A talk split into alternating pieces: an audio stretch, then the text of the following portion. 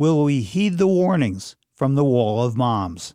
I'm singer songwriter Patty Larkin, and this is the Civil Liberties Minute with ACLU attorney Bill Newman. The Wall of Moms are women in Portland, Oregon, who are trying to stand between protesters behind them and federal law enforcement in front of them to keep those two groups apart and prevent and forestall violence. The New York Times recently reported the story of Jennifer Christensen, a family law attorney who was part of the Wall of Moms. Christensen and the other moms were cleared out by the federal agents so that those federal agents could get to the protesters.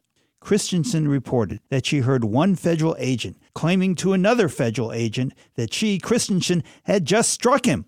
But according to Christensen, that's total fabrication. That just didn't happen. And then an officer assaulted her and groped her chest and her backside while he was arresting her. Who thinks that officer who committed those acts will be held to account?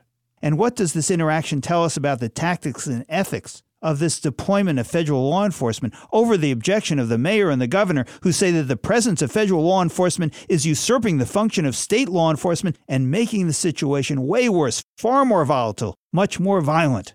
Ms. Christensen said, This is not creeping authoritarianism. The authoritarianism is here.